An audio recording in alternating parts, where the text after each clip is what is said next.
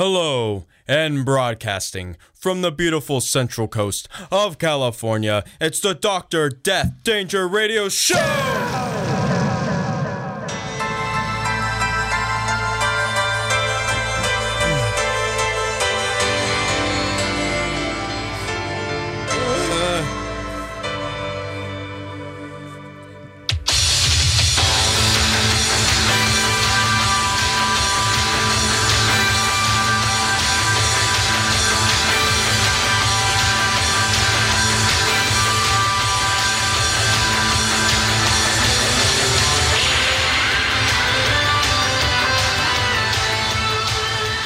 And welcome back to a late night edition of the Dr. Death Danger Radio Show with your boys, James and Edward. I'm Edward. What's up, everybody? Yeah, we're here to talk about spooky shit. And by spooky shit, we are here to bring another Iced Earth album review because fuck our lives. And we're also here to talk about the third Decline of Western Civilization film. Because we've been watching that. Yes. All right. Well, just get into it. How was your week? My week for the most part. Remember, listeners, we do have timestamps.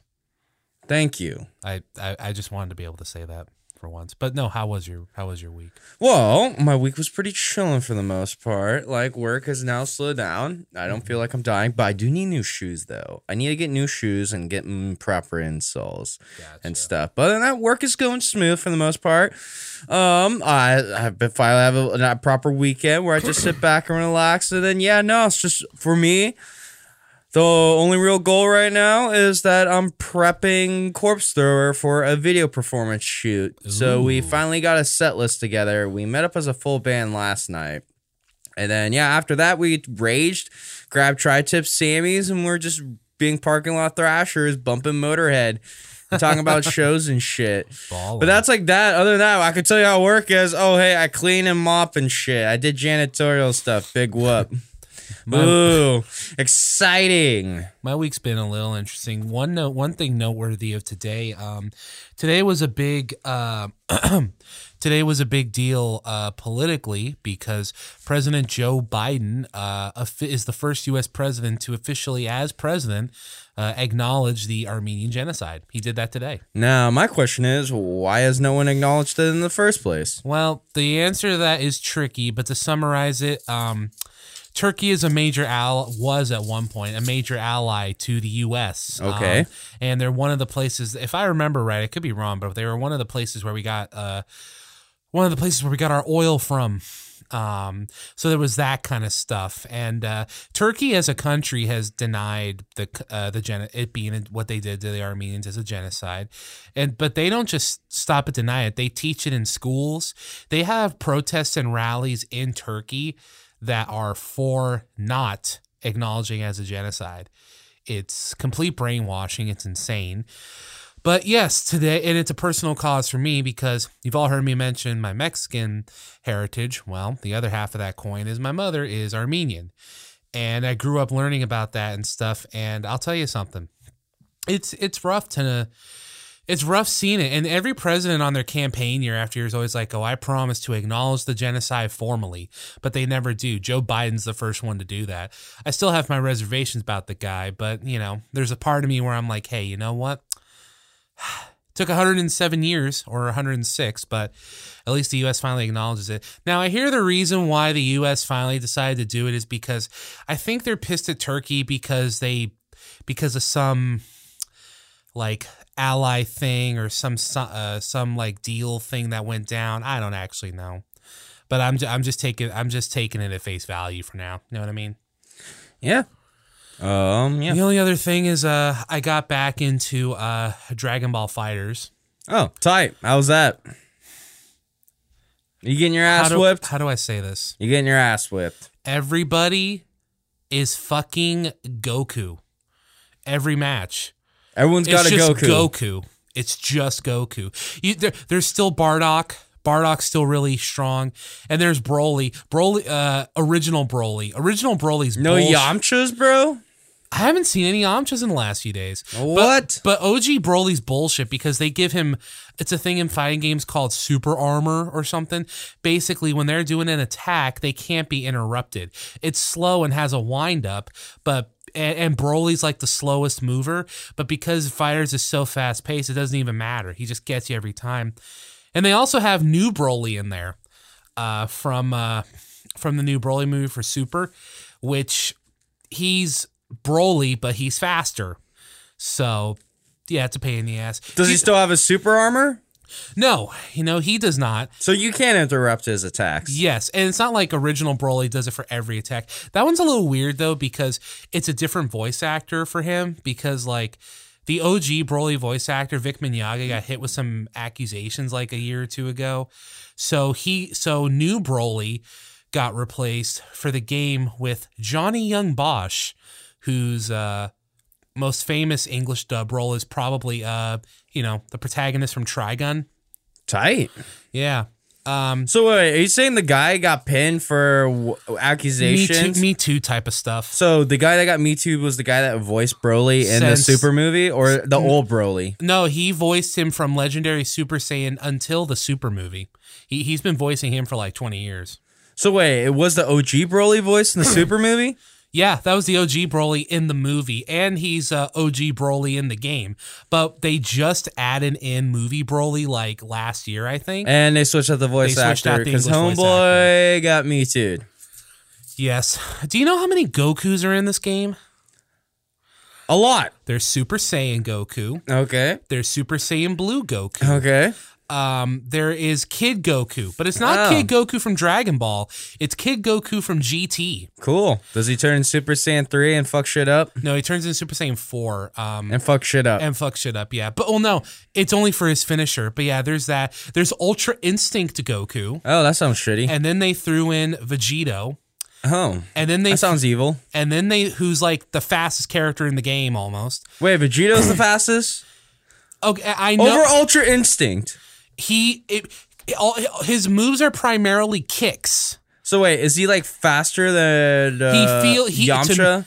To me, he feels like faster, and I only know that because I play as Hit, who has the counter, and like it's a thing where like I can block every character, hit X, and if they attack me, I get it. Vegito's the only one. When I press X, no matter how fast I do it, his kicks are too fast. So they have him. They also have Gogeta from the new movie. Oh, shit. And they also threw in, just recently, Super Saiyan 4 Gogeta from GT. So that's 6.5 Gokus. Damn. Yeah. Fuck. That's a lot of Gokus. And all the teams are just Gokus. It's... Literally, each team's just a stack of Gokus. Most of the time. No one plays with anyone else. If it's not Ultra... There's usually Ultra... The most common one I've seen is just Ultra Instinct Goku and, like, the two Gogetas. Or it's one of the Gogetas and Vegito. That sounds really fucking cheaty. It fucking blows. But it's still fun. I still have my team. Goku Black, Hit, and Kid Buu. It still works, but... Fuck, when you meet someone that no life practices those combos, oh, bro, those online matches are brutal because you can't do anything. I guess you get worked. You get worked. You get slaughtered. Speaking of slaughter, where you going with let's this? Slaughter this Iced Earth album. All right, sweet. Yeah, let me grab the timestamp real quick. Okay, everybody. So what did we listen to this time? We listened to Framing Armageddon. Something Wicked This Way Comes Part 1 by Iced Earth. This is considered... So, musically speaking, people seem to agree that these Something Wicked albums, you know, the one we did a few weeks ago, this one, and then the next one, this is like primo Iced Earth. This is them at their best. And quick summary on the album before we get to the tracks. I thought the album was okay. 2 words, though. 19 songs.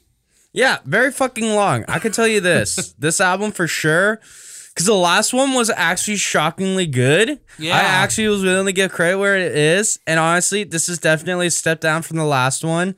But this hasn't been one of the worst Iced Earth albums. But yes. It's the like same issue that plagues most Iced Earth albums. It's fucking boring. It's fucking long. Can it please go away?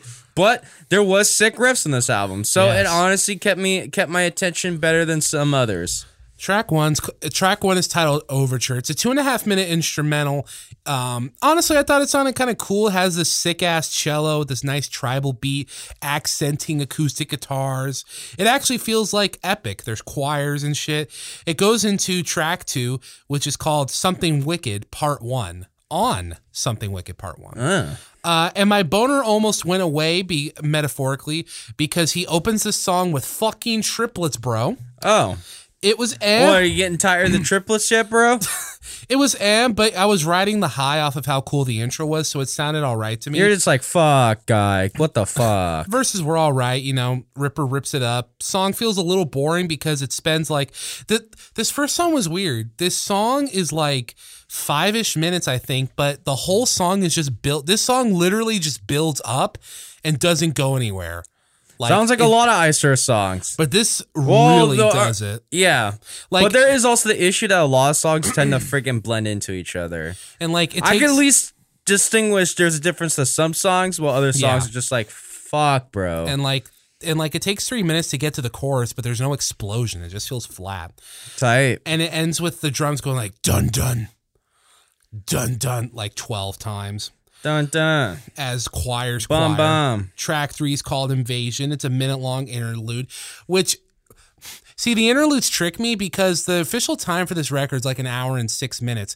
But because there's so many of these instrumentals, it tricks me into thinking the album is going by fast. Aha, no. There's a lot of weird noises. Sounds like winds and destruction. Because this is a concept album, everybody. He's trying to tell you a story. What is that story? Maybe I should pull that up while you review the track. Yes. Track 4 is another interlude track, but with vocals. Oh! There's vocals on this track. Oh my fucking god. No way. Holy shit. Wasn't the last one just we hear like freaking like Star Wars guns and people like slaughter cries? Yeah. It's called Motivation of Man. It's a minute and a half. It tells the story of man evolving, like I guess. Track 5 is called The Settian Massacre, a full-blown double bass power metal track. It's cool. Sounds like you're by the number. Power metal track. It doesn't sound just like an Iron Maiden ripoff, and it's not annoyingly prog. I guess I can say I liked it. It's just under 4 minutes. It's an easy listen. Cool. Track 6 is called A Charge to Keep, and I must say I appreciate how the songs mostly flow into each other. It makes it all feel connected. That's a big thing. It's a concept album. That's what I was gonna say. Yeah. So he's trying to play story writer, bro. It starts off as a chuggy kind of thing. Ripper Owens' vocals are absolutely rad, and when the epic vocals come on, it doesn't sound weird when they do their like multi-layering of vocals because Ripper is singing along with himself. He's not singing along with Matt Barlow tracks like on the last one, because as we've established, Ripper Owens does not sound like Matt Barlow. No, he does not. Which it still feels fresh. I'm still feeling I do enjoy Ripper's voice. I'm going to say it. No, I feel like I like Ripper's voice a little bit more. He's your third favorite singer.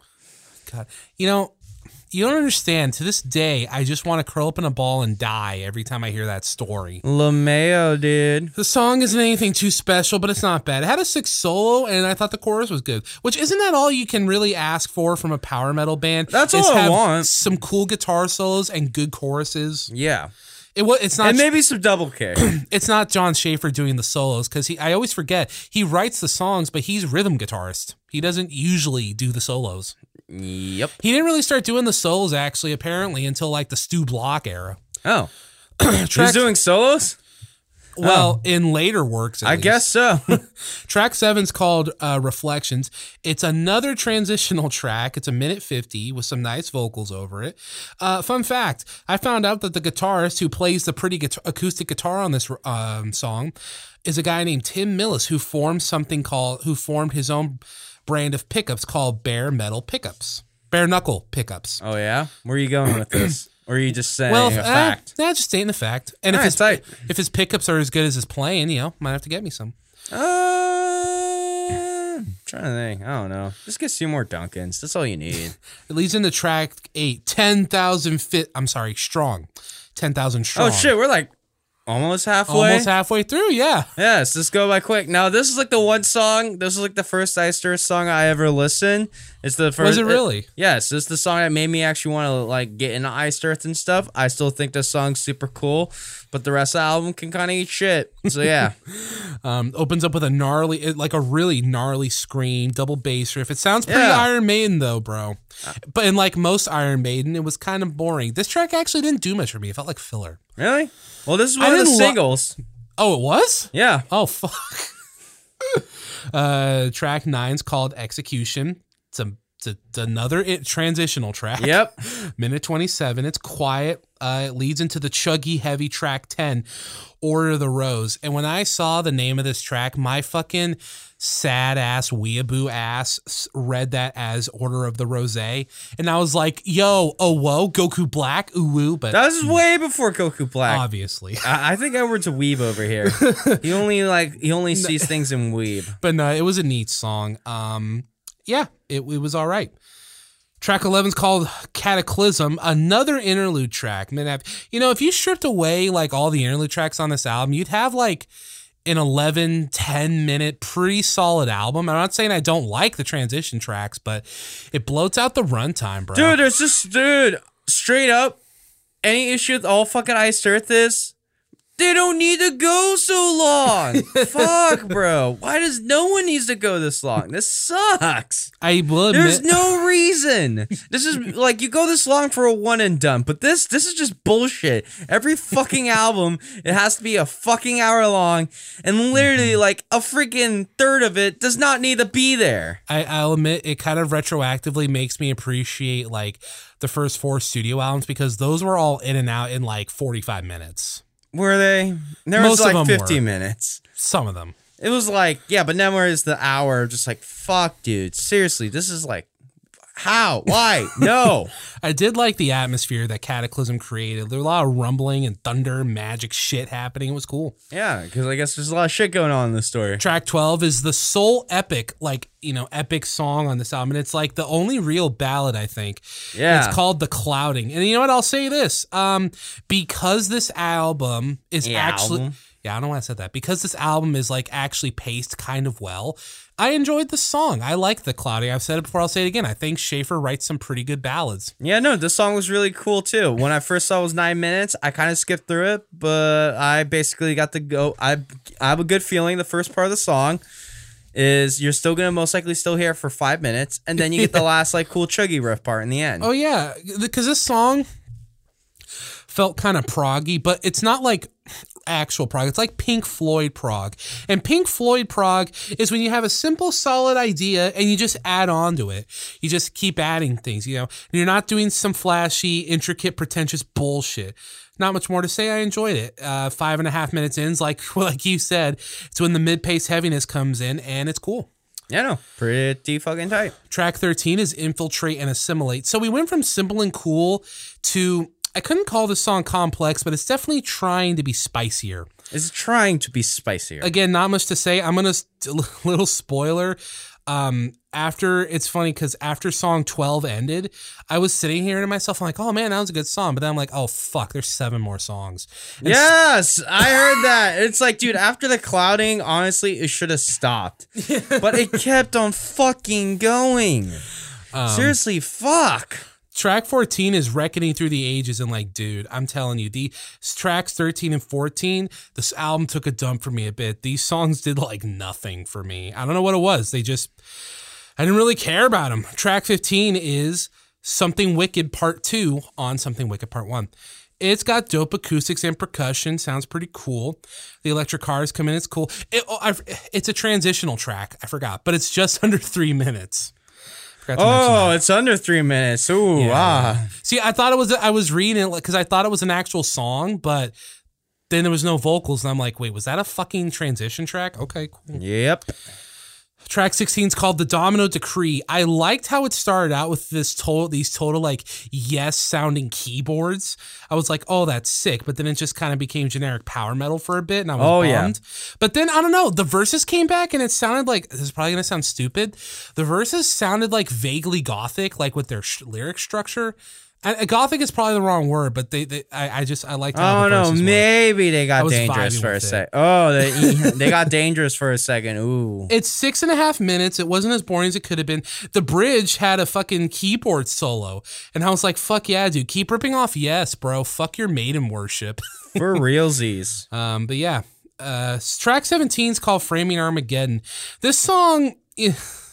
So after an album of like, you know, while mostly samey music, there was still some decently different stuff going on. This song sounded like prototypical Iced Earth. And you want to know how it did that, viewers, listeners? This album opens up with two words. Fucking triplets, bro. Fucking triplets, bro. But ironically, I ended up liking the song. It actually felt kind of cool. Ripper's hitting those aggressive high notes. And then at the end, when he's screaming, framing Armageddon, and he held that like last note for a little bit, that sounded pretty cool. Because Ripper's a good vocalist. Yes. But as I wrote here on my notes, I'm like, this is a good song, but like I wrote, I did not need those triplets 17 songs into an album. Yeah. 18's called When Stars Collide, Born Is He. Chuggy, big, huge song with a bunch of vocal layers. It's simple, but I liked it. Again, it actually had that. It had like, you know, an actual epic feeling. It was all right. And then last fucking song is Awakening. And ironically, well, I guess you can't call it. Wait, we're on the last song now? Yeah, track 19. Fuck, finally. Yeah. Holy shit. I can't say it's a transitional track, but because it ends after this. Well, it's a transitional track to what I'm guessing is the next album, which is the second part of his concept story. Yeah, and I tested it, by the way. I threw on like the first two tracks of Something Wicked Part 2, and it's not like perfect, but yeah, it actually flows. Cool. Like if you played them back to back, they sound like they could have been on the same album. And yeah, that was Something Wicked Part 1. So I was curious and I wanted to look up some like reviews for this record to see what people thought about it. And I made a very aggravating discovery. There's a subsection of Iced Earth fans that completely unironically prefer the earlier thrash stuff. Cause I saw it for a couple albums like Horror Show. And especially The Glorious Burden, I'm like, whatever. But then I went back and looked, and like almost all of their albums after the Dark Saga are filled with people saying, well, it's not as cool as their early thrash stuff. You know, the first two albums in the fucking Purgatory demos. So that pissed me off because I'm like, their thrash metal shit, I think it's their worst stuff. I don't know what fucking thrash those fucking peeps are getting down for, but fucking, yeah, no. But yeah, I didn't like that thrash. Hot take. This is probably a controversial opinion. I'm just going to say it. My favorite Iced Earth stuff has been the Ripper shit. That's fine with me. Glorious Burden was pretty good, pretty good. And I fucking don't like Iced Earth, so freaking, I'm fine. Like, so far, the Ripper stuff has been like, the most like least boring listens. Yeah. Like this album had like good riffs every now and then. Like it still had the Iced Earth thing. I was like, fucking shoot me. Just be done. But then at times like, okay, this is a tight riff. This is a tight riff. So yeah, you know what? It's a pretty tight album. All right. Let me tell you the story concept. First, by Tim Ripper Owens when he talked about the story in an interview with Thrash Pit. Thrash Pit. Yeah. It's about how we humans really weren't the first people on Earth. And there were a race of people called the Sentients who were actually the first people here on Earth. They didn't have any weapons or technology, and the humans are actually the aliens who attacked and took over Earth. It's pretty unique, but it's kind of hard to talk about the whole story because there's so much going on. Give me a second to adjust my mask. A few years later, John Schaefer further detailed the story in an interview. The premise is that mankind is actually alien to the planet Earth, and that we came here on a quest for this ultimate knowledge that these beings called the Sentients had. They were the true inhabitants of Earth, and they are the direct descendants of God or the grand architect of the universe. So they have all the answers as to why things are the way they are. And human beings were after this unlimited power. So they come to the planet Earth, and they basically wipe out the civilization of the Sentients, and this is all in Framing Armageddon, and that's the story that takes place from the point of the invasion up to the birth of Set. The first part is 10,000 years is a 10,000 year period. Before the invasion, the Setians see the prophecy that this is going to happen. So they send 10,000 people of their own chosen people to go into hiding to survive the attacks of the humans. And until after the events called the Clouding, which is where Earth goes through its cataclysmic shift, like the magnetic properties of the polar cap shifts and volcanoes erupt in earthquakes and sandstorms, of the whole Earth goes haywire. At this point, the human beings believe that they have wiped out all sentients, and they go through the days of clouding. And when the days of clouding are over, they have lost their memories, where they came from, and why they're here. And so this whole invasion armada that came, all the ships and other evidence that has been buried in the desert, so they wake up what was once a lush green land with water is now a desert. So the 10,000 come out of hiding after the days of clouding, and they now look like human beings. Sentients are humanoid anyway, but they have different features. They can morph and shift and look exactly like humans. Another thing that happens after the days of the clouding is like the story of the Tower of like Babel or Babel. Give me a second, just my mask. Unflip that. Human beings that have similar skin colors can speak to each other. This creates confusion because now that white guys can talk to each other and red guys can, they can't talk to guys with different color. Then they start the faction off. This is the way to keep people divided. It's all part of the plan of the clouding. And when the sentients came back in and mix with the humans, they take leadership positions and they spread around the planet. Societies grows. But the whole time they are being manipulated by the sentient leaders. They build up the Order of the Rose. This is a lodge like philanthropic organization that is supposed to be different, doing good for the world and for humanity. And for the whole time, they're actually plotting the destruction of mankind. Every empire that rises and falls, it's all happened by their design. You could say, for instance, that the rise and fall of the Roman Empire was by the design of the sentients, and of all the religions of the world were created by the sentients as well, because these are all things that help keep mankind divided. They thrive on the weakness of man in order to bring us to our demise. And that is so far the story of what I presume is Framing Armageddon. By John Schaefer. Okay, I was listening to the lyrics. I didn't get half of that when I was listening to it, but whoa. If that's what he says is happening, okay, John. Okay. I'm not going to lie. Some of that actually, I'm not kidding. Some of that sounds like a pretty cool like concept. Well, or at least it sounds interesting. Well, it sounds interesting, but I'm sure the part two might describe what happens next. Yes, because isn't it called like... The Crucible Man. Yes. Wonder what's going to happen. Oh, no. Matt Barlow returns. Yes. So this is the last of like Tim Rippers we listened to. Yep, he was only on for these two albums. He might be missed. I think so. Yeah, I think he'll be missed. Because then we'll have Matt Barlow again. I'm like... And it's a shame. And I don't like... I really do think Matt Barlow's a good singer. It's just that I've had to hear 7 albums with him, you know? Yeah, I know, and it gets pretty fucking boring when it's kind of the same shit, or when they try to do something different, it's just more boring shit. Yeah, exactly. Yeah, and then they bring in Ripper, and it's like, oh, hey, these are actually, like, cool, catchy fucking songs, but sorry if it's not the old-school fucking thrash material. Oh my God. Like, that pissed me off so much. It's like, dude, this fucking thrash blows cocks, bro. How do you like this? But I guess, like, there's a fan base for everything, so. True. All right. Let me get the timestamp down. Trying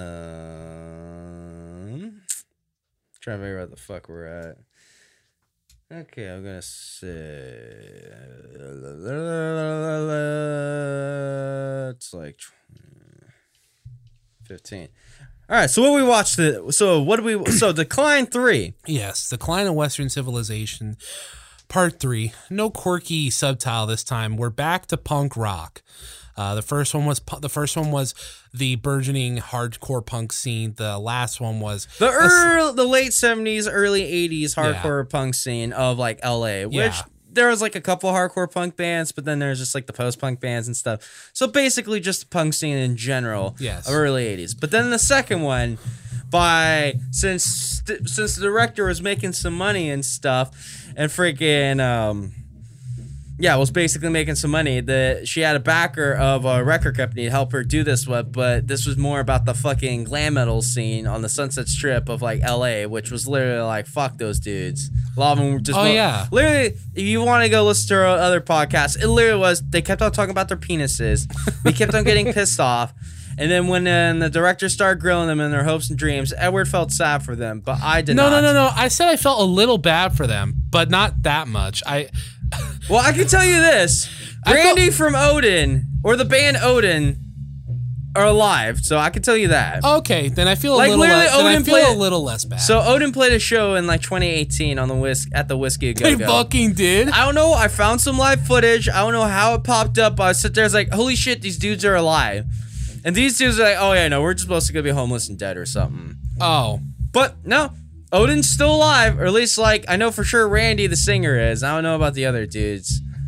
But, yeah. So how did this documentary start things off? This documentary started off much like how the first one did. We have a punk youth sitting in a chair being interviewed by our director, which, by the way, I forgot to mention, this movie opens up with a title card saying dedicated to Squid, Stephen Chambers, and all the gutter punks that survive. And then she talks to the young man, asking him how old he was when she asks him, and then a bunch of other kids, how old they were when the first film came out. She starts, and then she asks, but before she asks him, how does he think punk rock's changed? He says he doesn't think it has. He thinks it's a little smaller, but people are more into it. And then he talks shit on people that have jobs and play punk, because he feels that they just see punk as a hobby. Then she asks the other punks, like I said, how old they were when they came out. And almost all of them say they weren't even born. I think a couple said they were like one or something. Yeah, like literally it's either they were one or they weren't born yet when the first documentary came out. One guy randomly was like, hey, I know a guy who can like suck a Slurpee through his nose. Yeah, we got a guy that sucks a freaking Icy through his nose. And yeah, he sucks it and he freaking hacks and huffs and as he gets his instant brain freeze. No, there was no false advertising there. Nope, he could suck an Icy through his nose. And then we have the disclaimer, which I did make sure to write. Thank you. Attention, as one person's, I wrote here because someone said, and I thought it was funny, attention buttholes. Attention buttholes. Please be advised that your entry upon this premises, you are consenting to being photographed and having your likeness used in a motion picture. Someone even makes the same porno joke as I think like Dave Mustaine. Dude, there's been like a porno like joke in each and every one. Yeah. And then we get... And your pornographic likenesses. Yay. So here we go. We get footage of a rowdy punk show with a performance by the band Final Conflict. I noticed this. Did you notice this? One guy stage dived and they edited in a Wilhelm scream. Yeah, I heard that. Yeah, no, it was funny. You know, back to the disclaimer, like the friggin' singer of like Litmus Green is also being showered by spit. Oh. Like, literally, he had a whole crowd. That's what that was? Yeah, he had the whole crowd just spitting at him. Fuck. Or just basically spitting at them. I'm just like, dude, that's fucking gross. And we live in COVID, so that's That's like almost, retroactively even worse. That's like frightening, but I'm sure he's fine. I don't know about Litmus Green. Then we got a series of kids, introducing themselves. In this order, we meet Squid, Filth, Spinner, Why Me, like the word why and the dash, then it's word like, me. Why me? Question mark. Oh, it's so clever. Spoon, Darius, someone named Little Tommy the Queer. Yeah, I'm Little Tommy the Queer. Troll and Hamburger. Ah, so that was Hamburger's homeboy. Yeah. I forgot his name. It's like Troll talks a lot, but I couldn't get his name. Nate, Justin, and the other guy. I think his name was like Turk or something. I don't know. I didn't get the last one. The interesting thing is about Turk and Darius, they're actually black guys. And I actually wanted to point out, I appreciate that they actually found some black punks to be in this documentary, because there's a criminally underrated amount of black people who love rock, metal, and punk, but they either get no acknowledgement or they feel discouraged to be a part of it. Yep. So that was cool. And then as I wrote in my notes, I wrote this live. Nate, Justin, Sage, Pinwheel, Keith Morris. Keith Morris? Oh, fuck yeah. That was my reaction. So, yeah, Keith Morris comes back. Keith Morris. But he actually has an interview-like segment, so you got that interview with Keith Morris you wanted from the first time. Yep. You see, there's a neat thing about this episode. Not this episode, this documentary. Okay, hear me out. These documentaries are like Dark Souls. So the first one comes out, right? It's kind of guerrilla and it's simple, but there's a lot of surprising depth to it. Then the second one comes out. It feels completely different with almost a completely different theme and genre and tone, but there's some mechanical improvements. And then in this one, it's the best of both, but it's more strongly connected to the first one. It's not that the second one didn't happen. It's just that the first and the third one are far more explicitly connected. Yep. And you see that because when they have on Keith Morris, they show footage of circle jerks. Yeah, the circle jerks playing from the first movie. Yep.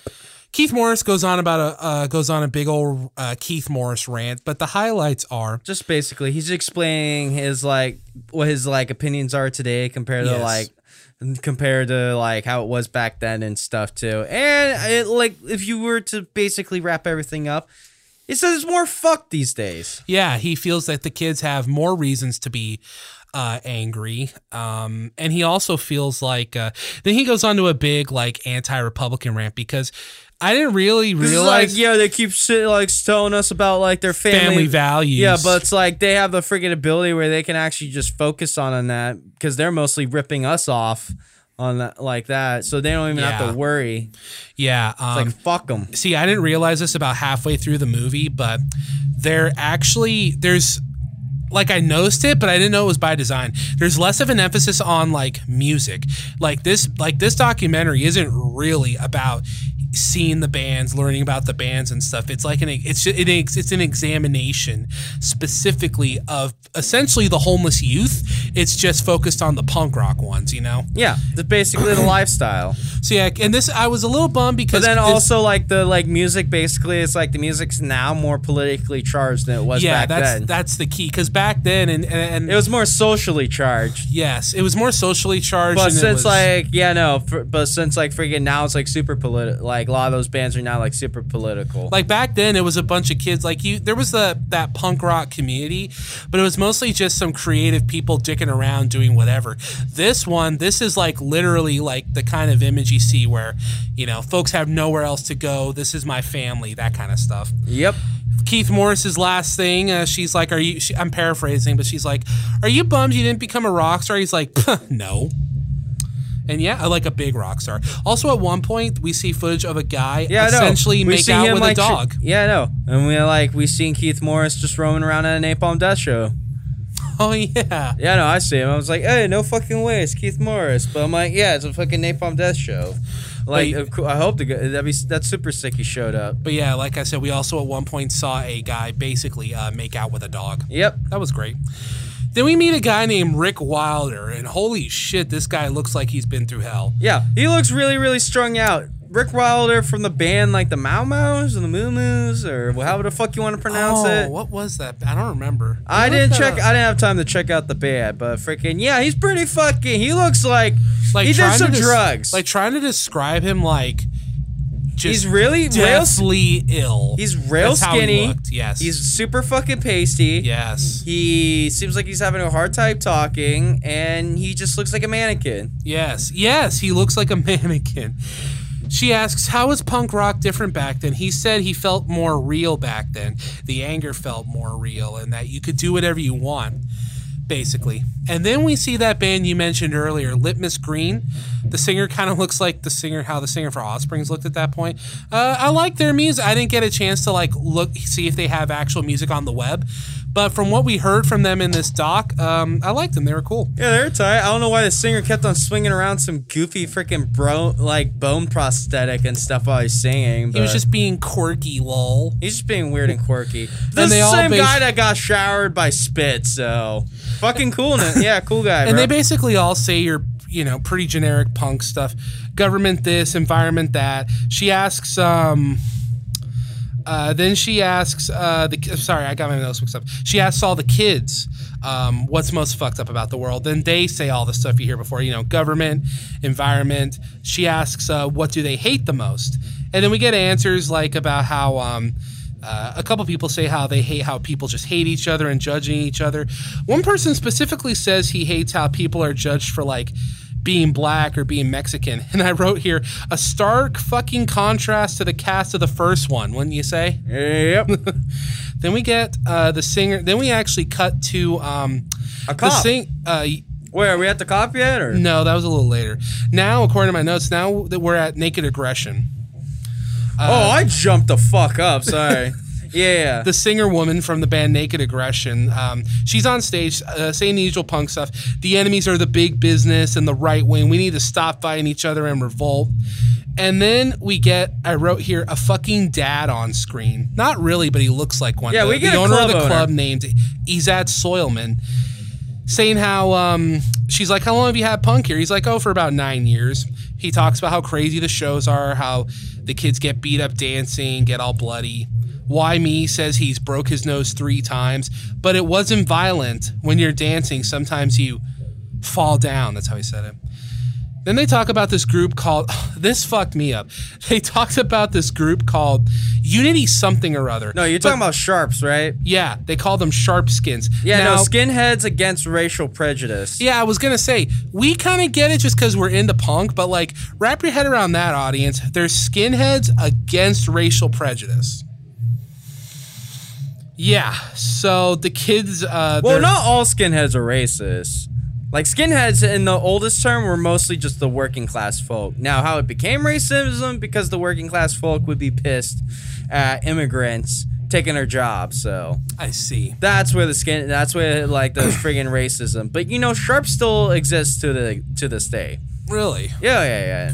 Like, literally, we were just chilling there, freaking. We were watching, like, some footage from freaking Instagram, like, some huge fucking punk show going on. Actually, the fucking fools from freaking All Gas No Breaks were actually there at that show, too, doing wacky interviews on some peeps and whatnot. But then, like, yeah, homeboy Oscar's like, yeah, no, there's fucking Sharps just roaming around at the show. I don't know if they're as violent as they are during this time period, but yeah. Huh. Wow. Okay. I didn't know that. Yeah, and the kid they were asking about, the Sharps, he says they're turning into a game, which is kind of a callback to what you had said 2 episodes ago when you had said in the mid-'80s we started getting punk rock gangs. Well, as you can see here in the 90s, they're still going. There are some gangs, like, the Sharps, which Z basically says, yeah, no, they're basically, like, they're kind of a gang, and mostly they like to attack street punks and also, like, beat up on minorities, too. Yeah, and then the cat... And, like, they're total fucking pussies, too, like... And it's like, oh, hey, we'll, like, 10 of us gang up on one dude and then bounce the fuck out when, like, everyone shows up. Yeah, they're cowards. Then the kids talk about how they all hate Nazis. The one kid, Troll, he said, again, wrap your head around this one, regular people. He got arrested in Texas for fighting a KKK guy at a KKK rally because the KKK guy told him to swim back to China when he's not even Chinese. And he got arrested for it. Yep. Like, what the fuck? Like, that actually pissed me off hearing it. Like, let me ask you something. Do you think the punks from this movie would have hated the punks from the first movie? Some of them? Maybe. Most likely. Depending. But yeah, the punks, like, look, I know what we're all thinking. Yes, it's Texas. Yes, it's the South. But even then, it's like, that's fucking crazy to me. But yeah, the punks are getting punks get jumped by skinheads. They talk about Sharp Skins kick asses at shows. Eventually, the club owner said that he eventually put a ban saying that he would prefer people not bring up politics at the punk shows, which I'm assuming no one follows that rule. No, when you have freaking Naked Aggression, basically like doing like. Basically stating each like stance on their songs and stuff. The director asks her, "Do you listen to this stuff at home?" He's like, "No." No, do you listen to punk at home? And he's like, "No, no, no, no." I listen to Frank Sinatra and Tony Bennett. He says proudly. And there was like another like person too, but yeah, that was the only ones I got. So yeah, he likes freaking contemporary music. Then it's like Final Conflict again. They play a song. You know, it's talking about how religion's the true oppressor. He's basically against freaking organized religion. How it's just basically, it's like, you know, like a lot of like these like value, like they try to bring out like all these values, but most of the time they're just stealing your money and they're oppressing anyone else that just wants to do like stuff. Then she talks to the kids about what will end the punk, and basically they're all outcasts. They feel alone, rejected, and how they've and you know how the punks are found family. I'm summarizing it up, but like if you hear some of their testimonies, it's some really like gut-wrenching shit. Yeah. Then Litmus Green sings a song about how he's a repressed gay man forced to live an outcast, and how his love for men has been made fun of and forced to be repressed, and how a lot of his friends turned out to be homophobes, just summing up the lyrics. Yeah. Like, fuck, dude, this... Like, at this point in the documentary, listeners, we're not even 20 minutes in, but, like, I'm fucking feeling for this cast of characters. Oh, you're feeling it? This realness was something I missed, because the last documentary, the second one, except for a few parts, was complete, like, superficial bullshit. This was, like getting your hands dirty real. Yeah, this is some real fucking shit that was going on. It was a breath of fresh air from those pretentious 80s glam assholes. Yeah, no, it's just dudes just trying to fucking talk about their cocks and how they get it laid and like they want to make money and become big rock stars and stuff. Like they never freaking do anything that's actually like realistic. Except unless Megadeth, the fucking... Yeah. Megadeth was like one of the biggest bands to come out of that shit. So. Oh, for sure. So then she asks the kids, "What do they hate the most?" Two of them say cops. Oh, and by the way, one of the kids that says them, who was talking about, he was the one talking about the Sharpskins. He had the bridge in his nose. I thought he kind of looked like Jake, a little bit in the face. So a cop. Are you a good friend, Bone Steel? Yeah, good friend, Bone Steel. Wait, which one? The one that was talking about the Sharpskins. He had the bridge in his nose. Oh, yeah. He had the weird haircut. I never got his name. What was his fucking name? Oh, I don't remember. I'd have to look up. Yeah, I can't remember his fucking name. They said his name, too, but I forgot. But that was like, they said their names once. And exactly once, then, like, you just kind of had to remember. So then we talked to a cop sergeant. I think that's an oxymoron. He comments on how punks don't have a set dress code. I was actually surprised they included a police POV in this, because in both films, the first one more, but they talk, people talk shit on the cops, but this time they actually talk to a cop. He says, in his view, that the punks are looking for attention with the clothes and tattoos. And then the guy with the bridge going through his nose, he says, according to him, that is the rib of a small puppy. So he says, I hope it's not. Wait, are you talking about some dude that has, like, the bone through their nose? Yeah. Okay, I don't know if that's our friggin', like, the one dude you've been talking about. I thought that was him. No, that's another dude. That's just, like... Oh, no, that was someone else. I thought I wrote the guy, but it's one guy. It's some other guy. There's, like, one dude that has, like, a bone through his nose, and I guess that's a rib of a puppy, so, yeah. That made me want to puke. So the cop, again, he says, this cop, by the way, can I point out, I hate saying this stuff, because it's not me, but this cop, you saw how that dude looked. He was like the whitest of white meat. Yep. He was some white meat. Yeah, no, he was like a total friggin' white meat friggin' like, dude, basically. He's like, yeah, they show us something new every day, he says. He feels it's a competition to who can do the craziest thing. They do outrageous things for attention. Then she asks, well, do you make fun of them? And then he, like, disconnects eye contact for a second. And he, like, circles around the question. And he kind of grimaces, and he says, not so much as more, like, trying to understand them. So I wrote here, yeah, he does. Yeah. Maybe not him personally. Him and his fucking, like, dickhead friends most likely, like, diss on the punks. One guy has a pen cap in his ear. That was the Jake-looking kid. And because she's like... Squid? No, that wasn't Squid. That was someone else. No, that was Squid. I'm sorry. No, that wasn't the one that looks like Jake. Come on, get your dude straight. Yeah, Squid. Because she's like, what is that in your ear? What is that? He's like, oh, it's a pen cap. And he talks about how apparently, I don't know if I heard this wrong, but he's like, yeah, I know a guy who has soda cans in his. Yeah, he was talking about, like, he knows one guy that has, like, some really big plugs, but then he says another guy that, like, stretches out his ears so much that he can put soda cans in his ears. That sounds gross. So then the cop again talks about how... Well, you got a problem with body mods, bro? No. Just some body mods? Bro, we were there when deathcore and gauges was the big thing, okay? Yeah. You didn't like that shit either. No.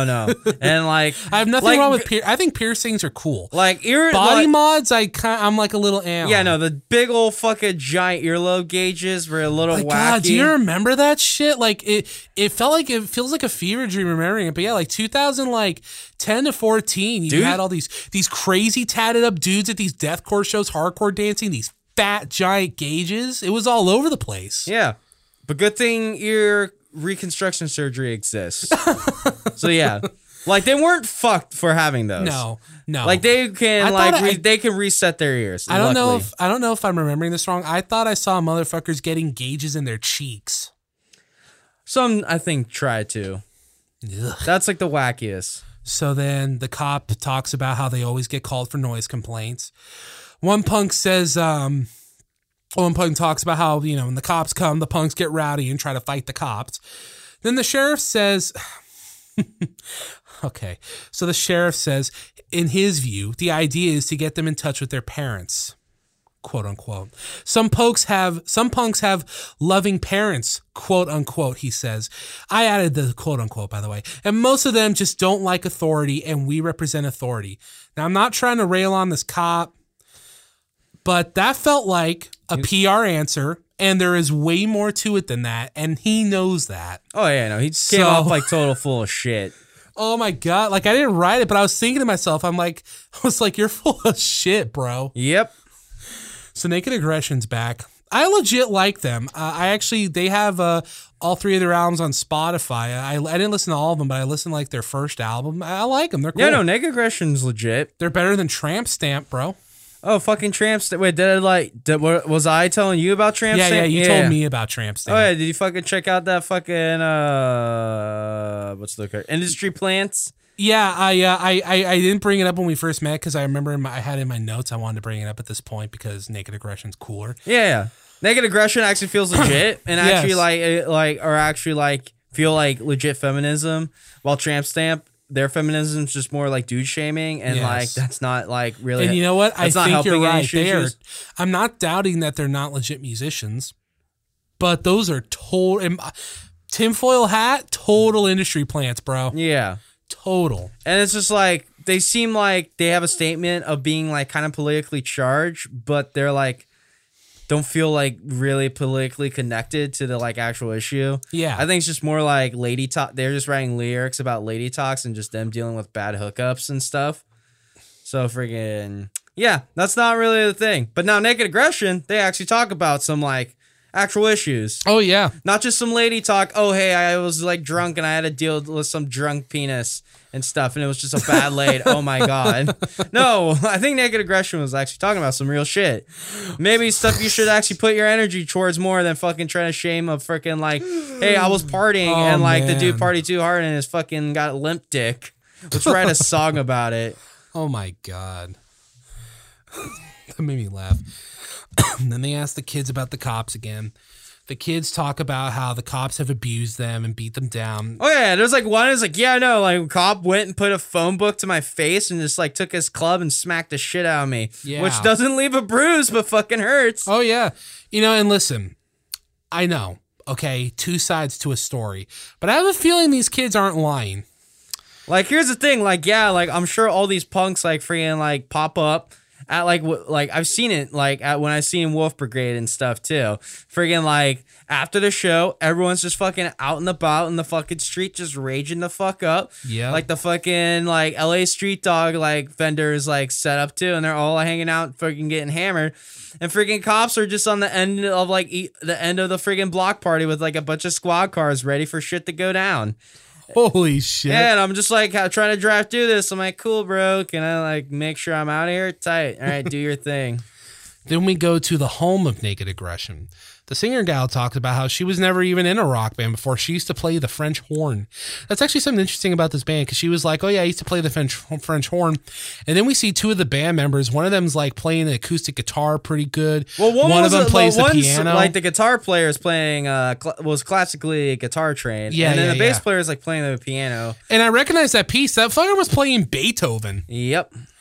And then in their rehearsal space, they thought this was funny. They talk about how their neighbors are, get this, people, a religious heavy metal band that does speed. And watches porn all day. Oh, and a mariachi band. No, they said it's a mariachi bar on the other side. Oh, okay. I thought so. We're basically mariachi music's going like hard 24/7 over there. They said they've all got jobs, minimum wage stuff. One of them works at a laundry place. And he says specifically how he has to deal with some fucking pricks. Yep. the singer gal, says how she thinks it's interesting how, you know, in punk, she actually says the idea is that in punk people feel like, you know, you should be poor and you know, you'll get exploited and stuff, and people get mad when bands sign with major labels. But she says, in her own words, in the 90s, the independent labels are doing a lot of the screwing over, and the major labels aren't so much at that point. I guess that makes sense. In the mid-90s, record companies kind of learned that, hey, anything can sell now, so I guess they stopped discriminating against bands so much, but... Whatever, but I don't think Naked Aggression ever signed to a proper label. Oh, no, they weren't, I don't think. Yeah, but whatever. They're just saying, it's like, honestly, a lot of this label shit, just keep it DIY. Yeah, we work, like, jobs and stuff, too, but freaking we also, like, bust our ass out. Like, we actually give a fuck. Yeah. We like to make our shit. Because that's one side of the coin, too. It's like... To be punk doesn't mean you have to sit around and just be fucking drunk all day while having, like, the friggin' crazy, like, friggin' have, like, the, like, friggin' street punk fashion and stuff. Like, you can, like, I feel like you could still have a job but still, like, friggin' jam the music. Still, like, give a fuck and stuff, too. And also be DIY. Yeah. But also, like, you don't have to be self-destructive like some of our characters in this friggin' documentary. Yes. Then they show off their DIY merch and how they and basically they talk about how they kind of reject the common nihilism that's associated with punk. They talk about all the charities that they donate to, like Women's Shelter, AIDS Research. They've paid for people's rent. They've defended they actually like gathered a rally of like 40 punks, she said, to defend this abortion clinic. Yeah, yeah. Then back on stage, the gal tells a story about how a girl got beat up by cops, and then they beat up the cops, I think. Yep. And then it's like they wanted like the friggin' band to like friggin' go to court and stuff, and it's like, no, fuck you, we're not going to court and shit. You can eat shit. Oh god, and you're like stereotyped. That's all I friggin' got. Then we got to some punks chilling in LA, hanging out. She talks to the kids on how they make money, and bro, like they're like basically gonna be panhandling, stealing, and photo splanging. Yeah. Oh yeah, and that annoying shit where people charge money for pictures. Can I say I hate those guys? Every time I'm walking around in LA, there's some asshole in like an Iron Man. Yeah, I know, but still, there's some asshole in like an Iron Man costume or a fucking shitty Batman or off the dollar Mickey Mouse cartoon trying to fucking get people to pay $40 to take a picture. I'm like, look, I respect the grind and everything, but fuck off. The only people I maybe hate worse than that are those assholes that come up to you with a pen in hand. They're like, hey, bro, hey, man, how you doing? Where you from? They're trying to give you your mixtape for $20. I'm like, bro, I don't want your fucking mixtape. I don't want your fucking autograph. Fuck off. I hate those guys, and I hate the picture guys. They're the worst. Yeah. They're everywhere, and they're all friends with each other, so they're all grouped up together. It's the worst. That's Hollywood, though. Anyway, she asks the kids, why don't they get jobs? One says it's hard looking for it's hard when you look like him. One says he doesn't want one. And then they show all the punks asking for change. I did see someone talk about this movie, and they felt like some of the punks were like acting kind of goofy for the cameras, but I don't know. Like some of it felt like that's what they do. Like, oh, you mean fucking Hamburger and his fucking zingers? Yo, give a dime, prevent a crime. Yeah, or that one girl that was like, "Hey, can I get a cigarette? I'll be your best friend. Can I get an answer?" You know, and they're just like, they're like getting all up in people's faces and like just being douchey about asking for money. Yep. They're all hanging outside the liquor store too. And there actually was one funny one by Hamburger. He was like, hey, spare a dollar. I promise I won't waste it on food. I thought that was funny. But yeah. Real plight of the homeless. Oh, and they litter too. I'll admit I lost a little bit of sympathy because I felt they were being douchey about asking for the money, and you know they were fucking littering. But you know, I didn't start hating them or nothing. But anyway, we're back with Rick again. She asks him, "Did you do drugs?" And I'm like, you know the fucking answer to that. Oh, yeah. But he says, yeah, sure. I think we all did. He said he did pills, heroin, alcohol. He talks about how it fucks your body up, but it feels good because she asks him, why'd you do it? He says, because it feels good. He feels there was peer pressure a bit. And then all the kids talk about how they're all addicted to alcohol. They like first said like some were on drugs, but they don't do drugs much anymore. But literally, it's like, honestly, we just stick to liquor. And we're talking, and almost all of them answer.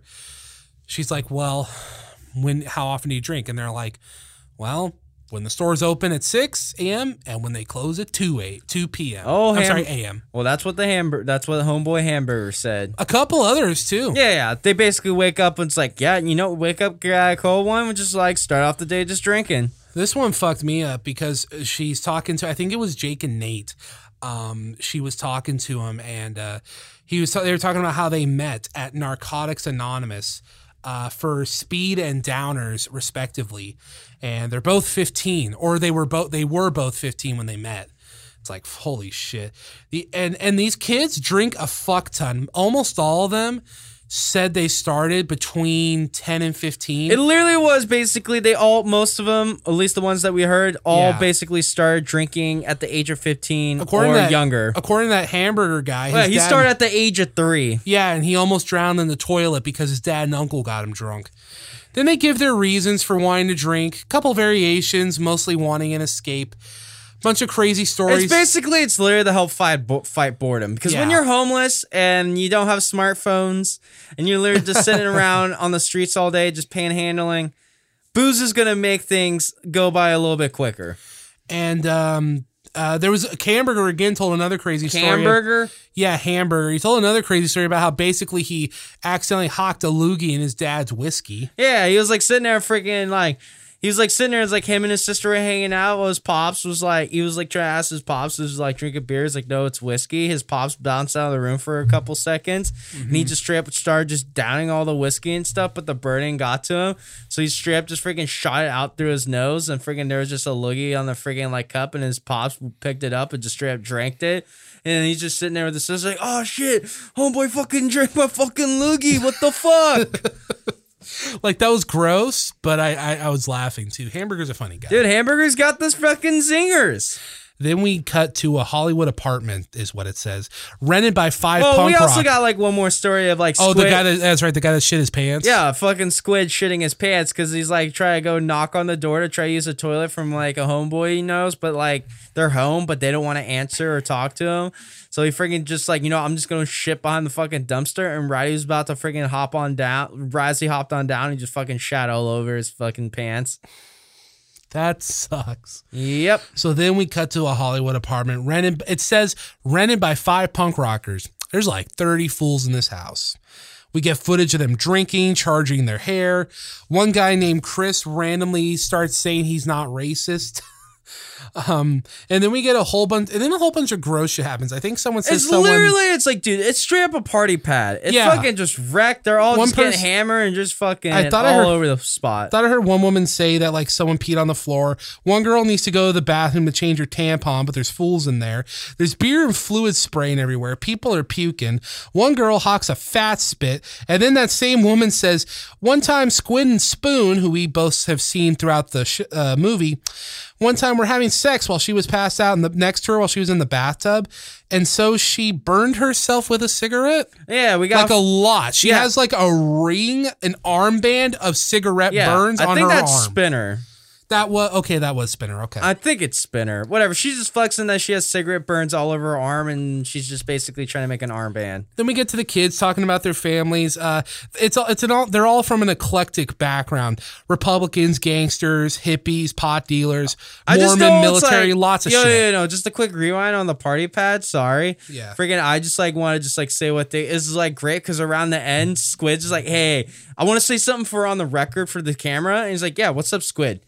I literally, a lot of these people aren't even my friends. And I'm like, bro, I've fucking been there. I've been there too, Squid. That's such a fucking vibe. It's like all these motherfuckers are just at my pad or something. And I got like my homies, but then I got all these fucking people trying to think they're friends with me. And it's like, I don't even fucking know you. Oh, yeah. Fuck off. Like your homies would be like me, Jake, good friend Dylan.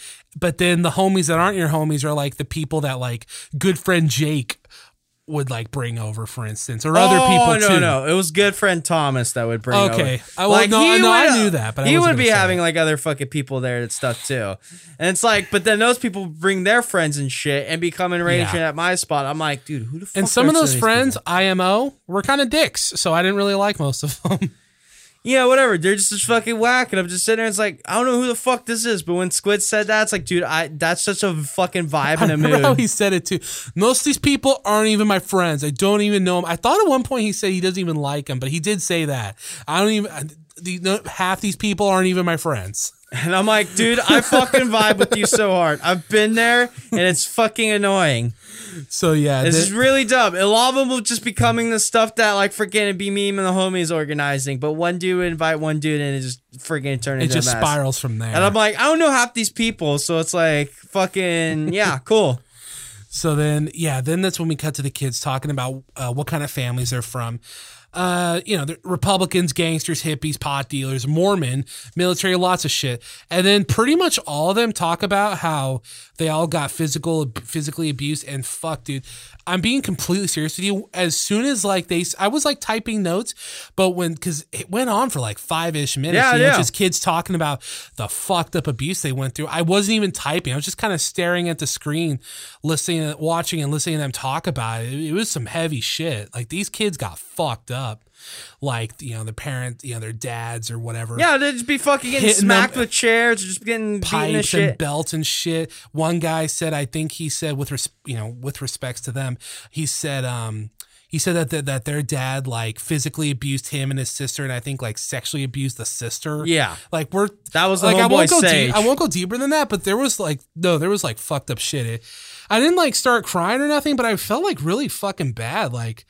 Like, I legit needed a minute after that because it was just like 5 minutes of just boom, boom, boom, boom, boom. And these kids are young. They're all between like 15 and 22. The cast of kids that they have in the studio, it's fucked up, man. So we're back with Naked Aggression, who I wrote here in my notes, I just realized have the same initials as Negative Approach, which made me smile. They play a song that is pro-abortion. It tells the story of a woman who can't get an abortion, and she has to go to the back alley. And most likely have to use the coat hanger, but then might end up accidentally like cutting herself too much, and she bleeds out to them. Operation Rescue. What do you want me to do? Shove a coat hanger up my cunt? It was a good song. I'm telling you, man, I like Naked Aggression. Yeah, no, I was vibing with them. Naked Aggression's pretty legit. But yeah, can you guys tell that the punk bands are more politically charged now? Yeah. Because that was a big thing. We know this, obviously, but just to kind of help set the picture here for when this movie came out. Like abortion was a really, really, really, really hot button topic in the 90s. Yep. Pro-life. It's still a hot topic. No, it's still a hot topic, but in the 90s is when it like boiled over and became like the big social issue. Like it's still a big social issue, but that's when it like really came to the forefront and people were talking about it. Yep. Like people talked about it as early as the 60s and 70s, but that was considered edgy to talk about that. You know, nowadays it's just considered like serious or mature, but back then it was considered cutting edge, you know? Like there was an episode of the show my mom like called Mod from like the mid 70s by Norman Lear, and in that show, you know, someone gets an abortion, and I remember she told me that when that episode dropped, the network got a shitload of calls from people because they're like, why'd you have that character blah blah blah, and it caused the whole huge ass controversy. Damn. Yeah, no, some people really fucking sketch on abortions, but sometimes abortions can lead to shitty parents, which then like freaking shitty parents like freaking. We get shit like this. The fucking kids are saying, yeah, I got fucking physically abused and shit by these fucking asshole parents because they're fucking insecure losers. Then she asked the kids where they all live, and they're all homeless except for, I think it's Darius. Yeah, he's got an apartment. Yeah, one of the black dudes. Most of them have been homeless between 12 to 16, and they're almost all in their 20s now. And then the homie Flea shows up. Yeah, Flea shows up for a quick interview. And he basically explains how shitty and cold the city has become over like the 10 to 15 years. Like it became really bad. Because you say like back like around the time of the first like friggin' documentary and stuff. Uh-huh. There was like at least like friggin' art community places and stuff too. Where people can actually meet up and hang out and crash out and stuff. Like there was like a little bit more like accessible places for like people that might not have like a home can actually hang out. That who like, you know, jam tunes and stuff. Yeah, yeah. Or like likes tunes can like hang out. Like all these like art community stuffs too. But no, not these days. These kids are just out on the fucking streets just just sleeping behind dumpsters, like you said, or sleeping behind fences, or like in like fields and stuff, where you just fucking get sloshed and crash the fuck out. And you said this about Catholic discipline specifically, but like it would be really easy to summarize most of the bans from the first documentary as basically angry art school kids. Obviously, that's not all of them. That's only like less than half of them. Or just angry dudes just want to jam fucking like raw rock and roll, but it was turning into like jamming fast music. And some of it was like doing like actually creatively different and stuff too. It was cool to see Flea, and it made me realize, holy shit, he really has just had that tooth gap forever, huh? Yep. Then we see some punks with pets. One guy says he sold his dog for $30 to get loaded. That made me angry. They're like, yeah, man. They're all basically like, because this is a different group of people. They're like, yeah, man, life out here is the tits. We love being homeless. We get high and we get drunk. There's this one guy. Oh, my God, this guy. There was this dude in a DRI shirt. He looked and talked like our old friend Josh. Yep. You know the guy I'm talking about? Yeah, I know which one you're talking about. Just like him. And then they talk about, you know, how all the homeless punks talk about how they hustle, how their parents have hurt them, and, you know, basically more talks of just them having shitty parents and stuff, or like, and then them talking about how they're hustling, maybe make some cash and stuff. And then like, I think this is the one time I was like, do you like going to shows and stuff? How do you pay for shows? One guy's like, well, I like kind of panhandle like my cash where I can actually get into the show. But the other's like, I'll just straight up just bum rush the door and just hopefully I just like, I'm able to just like friggin' just squeeze on in. Yeah. Cool. You know, and there's an interesting argument to be made here because, again, I checked out some other folks who had seen this movie and reviewed it as like retrospect things. Some people kind of got the vibe that maybe not in this documentary specifically, but just they kind of got the vibe that some of the kind of people in this documentary were like, they were basically just kind of glorifying being homeless, you know, like they were making it sound like this big artistic thing or whatever that, or not artistic, but, you know, this cool, dope thing that like kind of led a bunch of kids to abandon home. Well, if you hear their fucking lives, it's like some of these punks in the movie are specifically all right. But basically someone said this movie was kind of feels like a counterpoint to like homeless punks that like, basically think being homeless is okay and cool, or try to glorify it. You know what I mean? Yeah, well, if you want to, hey, nothing's stopping you. If you just feel like your life's boring, it's like, fuck it. Why not just go friggin' like go out and like wear the same clothes all day, freaking sleep wherever the fuck you want and stuff too, and fucking just travel wherever, bro. Nothing's stopping you, but I wouldn't recommend it. I could really care less. So then for the next while, it's just her talking to various homeless punks. One guy said he got kicked out of his house at age 9 because he accidentally lit his house on fire. He said his parents were bikers. Then we're back with Ricky again. I think this is the last time we see him. She asks him to describe what the kids look like, and he basically describes, you know, what gutter punks look like. Then she asks various punks about the gutter punks term. And talking to some of them about what they do, you know, piercings. A guy got his arm burned by a motorcycle muffler. You're talking about the fucking really oogle-looking motherfuckers that are just like sitting there, and like the guy's just like sitting there really strung out and stuff. Yeah. And then we get what I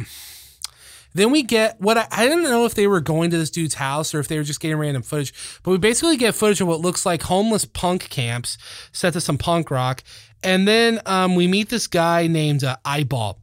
With his band, The Resistance. Well, basically, we just got footage. Just like, hey, let's just have like some B-roll footage. You guys just walking out. Yeah. We'll see all of you guys hanging out and shit. Yeah, some cool shots. That's literally what it was. Yeah.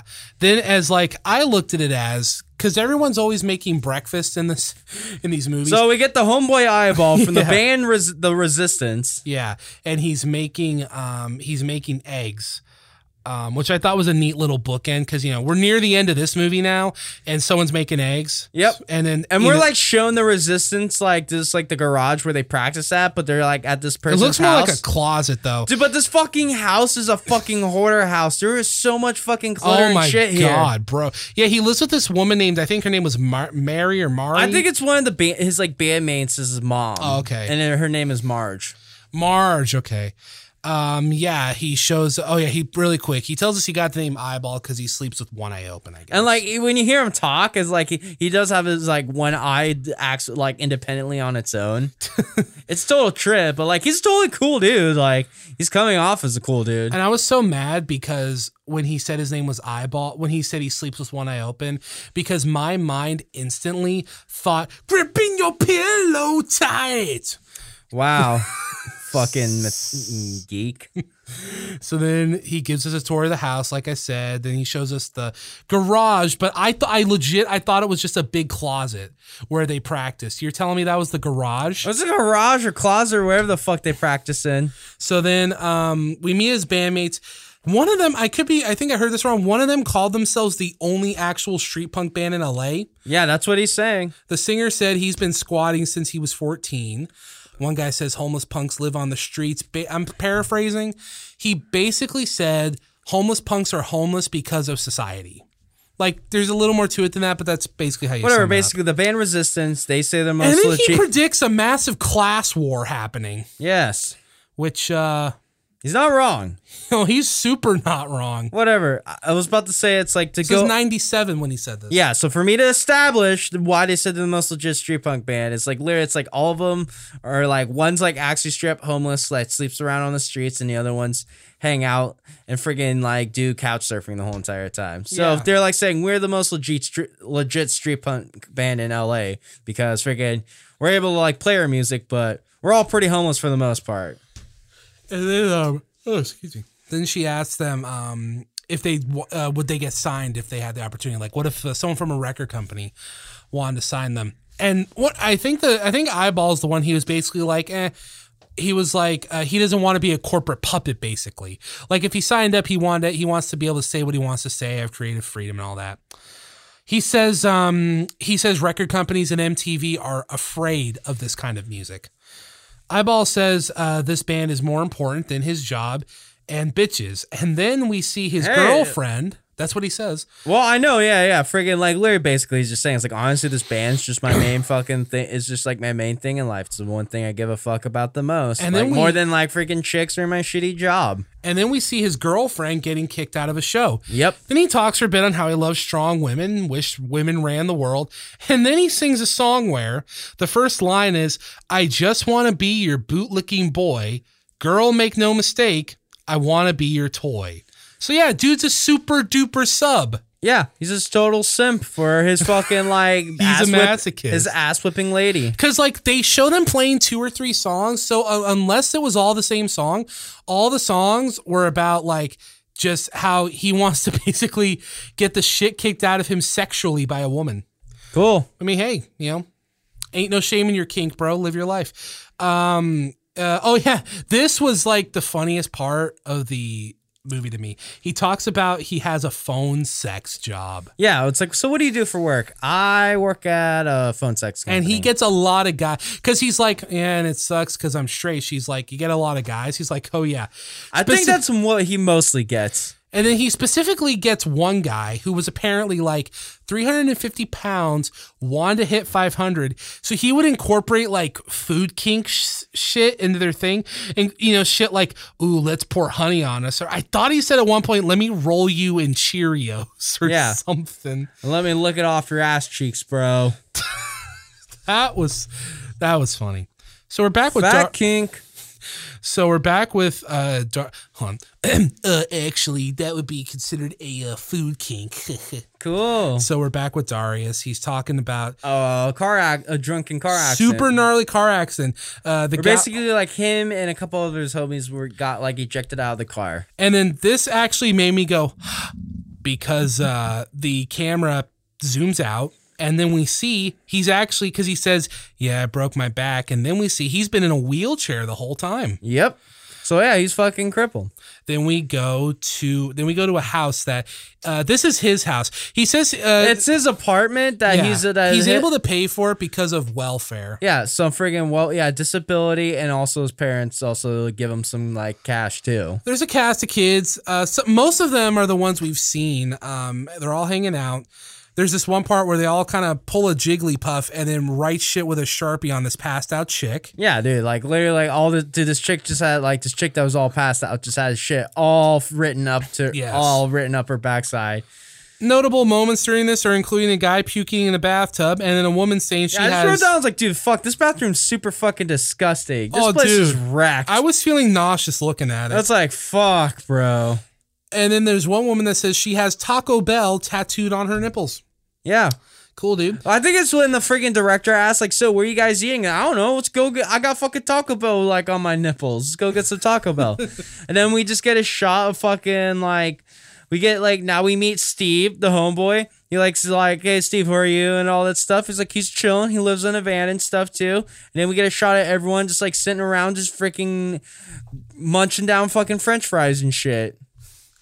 Yeah, this is the first time we see the Steve guy. But, yeah, he seems like a pretty okay guy. She's trying to ask him all questions about various things. They're all, you know, kind of clowning around. Yeah. And then, like, Darius says his piece about, like, freaking, like, everyone at his pad and stuff, and everyone's like, oh, dude, Darius, you don't even understand how much we, like, freaking love you, man, and, like, so stoked that you're, like, letting us hang out here and everything. Woo, yeah. Darius, you're the dude! So then, like, we get to, like, well, anything else you want to say before we go 2 months later? No, I was just going to say, yeah, you know, Darius is, like, you know, says the usual stuff, this is my family, I love him, and, yeah. So, yeah. 2 months later, we got Squid and Spoon going up to a shrine to force Steve's death. Yeah, the guy that we just met 5 minutes ago. Yeah, he's dead. He died. Yeah, in a squat fire.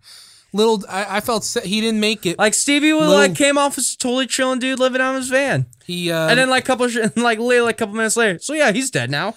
Little dog he had too, and then they you know, they're at the memorial. They're talking about I think we actually see footage of the night it happened. Yes. Yeah. I'm like, it's more post because like all the firemen are there and they're trying to get into the house and stuff. And like all the like a bunch of punks are outside, just like all traumatized because like, oh shit, there's a fire, and like, oh shit, one of our homeboys Steve is in there and stuff too. And Squid's just trying to explain. It's like, so wait, why didn't Steve wake up? It's like, well, I tried to wake him up and stuff too, but he was just so fucking hammered and drunk and stuff. Like I was just pounding on his chest, that Squid says and stuff. And friggin' yeah, what caused the fire? It's like, well, we had a thing called a squat candle. Usually you take like a can or a jar, fill it up with a bunch of wax, and like make just like a makeshift candle so we have lighting in the place, but I guess got knocked over, set the place ablaze. And friggin' yeah, no, Squid was trying to wake up Stevie, but friggin' not happening. So he eventually just grabbed all of the little shit he can and straight up just hopped out of the friggin' like second story window and stuff. And yeah, Stevie had a friggin' dog with him too, and the dog tried to escape, but most likely Stevie still had a grip on his collar and stuff. So friggin' yeah, Stevie and his puppy, like they said, the most chillin' friggin' squat dog, just friggin' up in a blaze. Pretty hardcore. Yeah, that was, oh fuck, that made me, I watched that and that shit just made my stomach drop. Then we have a final roll call of the kids basically all saying that they have they all feel they have no future. So where do you see yourself in 5 years? Oh, I'll be dead in 5. The one guy says dead. One guy, she asked one guy, she's like, where do you think we'll be in 10 years? She's like, oh, I'll be dead. I'll be dead in 5. Maybe doing the same shit. These kids all just, I thought all of them said they'd be dead, you know, and but it was like one, like, why me? Is like, you know what, maybe I'll be a cook or something. One guy's like, oh, hey, you look like you got hope in your eyes. Like, yeah, you know what, I do. And like, who knows, maybe time will happen where I can work and stuff too. Yeah. I can't remember, like, the one guy with the freaking, like, cup on his freaking, like, leather jacket and stuff. He's like, I'm not going to really look for work. But, you know, if work finds me, I'll take it. I'll do it. Yeah, it was... some dark shit. And then right before the credits show, there's a thing that says how the proceeds for this movie are going to go to various charities for various things. I think it was like shelters, things for abuse kids. Basically, yeah, we get for like basically all our proceeds would go to either children being abused or helping out the homeless and stuff. So the credits play. Oh, and there's one final kicker after the credits play. We get a picture of Squid that says that Squid was murdered. Yeah, stabbed like 20 times or something. And then we get a picture of Spoon, the girl we saw this whole movie, and it says, she is now awaiting trial for the murder of Squid. Yeah. Freaking his girlfriend freaking killed him. Fuck. Yeah, no. And freaking Squid actually had a kid. And the kid's still alive. And this documentary is the only thing he has to actually know his dad. I got that from a podcast. So yeah. Holy fuck. So yeah, how'd you think of this documentary? Oh fuck, you know when people... Come on, Mr. I think I'm gonna be an asshole right now. Mr. Evangelion boy always try to tell me it's deep, depressing, moral themes. This is real. Oh, this is real stuff. Oh, reality is different. Bro, there was no fucking like... There was no... Well, okay, there was abused kids in Evangelion, but like there was no like fucking... There was no fucking drug addict, you know, just... There wasn't this kind of shit in Evangelion. Besides, Evangelion's a show. That's something that you project reality on, and you can like get pleasure for. But as depressive media, though. Well, I mean, this video excels greatly at showing the fucked up homeless situation of the youth in 90s Los Angeles. So I commend it for that. And like, I'm gonna tell you a spoiler: it still exists to this day, and that's like, there's... Well, of course it does. It's gonna be a constant cycle. No, I thought the documentary was great. I thought it painted a great picture. I liked all these documentaries. I liked it. I liked all of them. Hey, we still got one more to go. It's not a decline in title, but it's called "We Sold Our Souls to Rock and Roll." Oh, that other one she did. Yes. Yeah. This one should bring up at least a little bit more back to the butt rock, like freaking egotistical shit. So don't worry, you won't have to end on a depressive note before we go into Brett Michaels. Unless you want to go into Brett Michaels right after this documentary. Bro, I want to stay away from Brett Michaels as long as I can. Well, this month of not having to talk about Brett. No, like, oh, wait, no, because we haven't talked about him since Daisy. So, before Daisy. So, minus Decline 2, not having to watch something with Brett for, like, 4 months has been great. Yeah, but we still got to, like, but we got to eventually finish it. We don't just not watch it. No, of course. Like, yeah, it's going to fucking suck, but freaking, yeah. Well, it's late, everyone.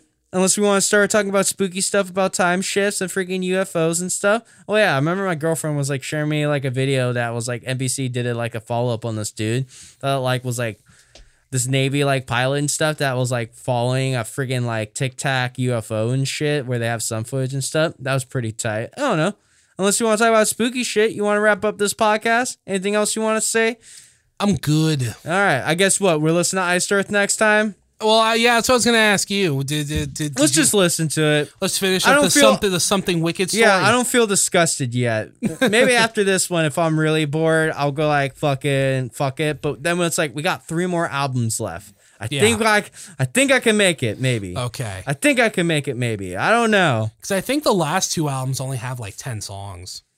Yeah, but they're still like almost an hour long. Still an hour long, but at least it's not fucking 19. Yeah, oh yeah. Fucking 19's really dumb if you're trying to like freaking write down all the fucking songs. Other than that, this is the Doctor That Danger Radio Show with your hosts James and Edward. Have a good one. Adios.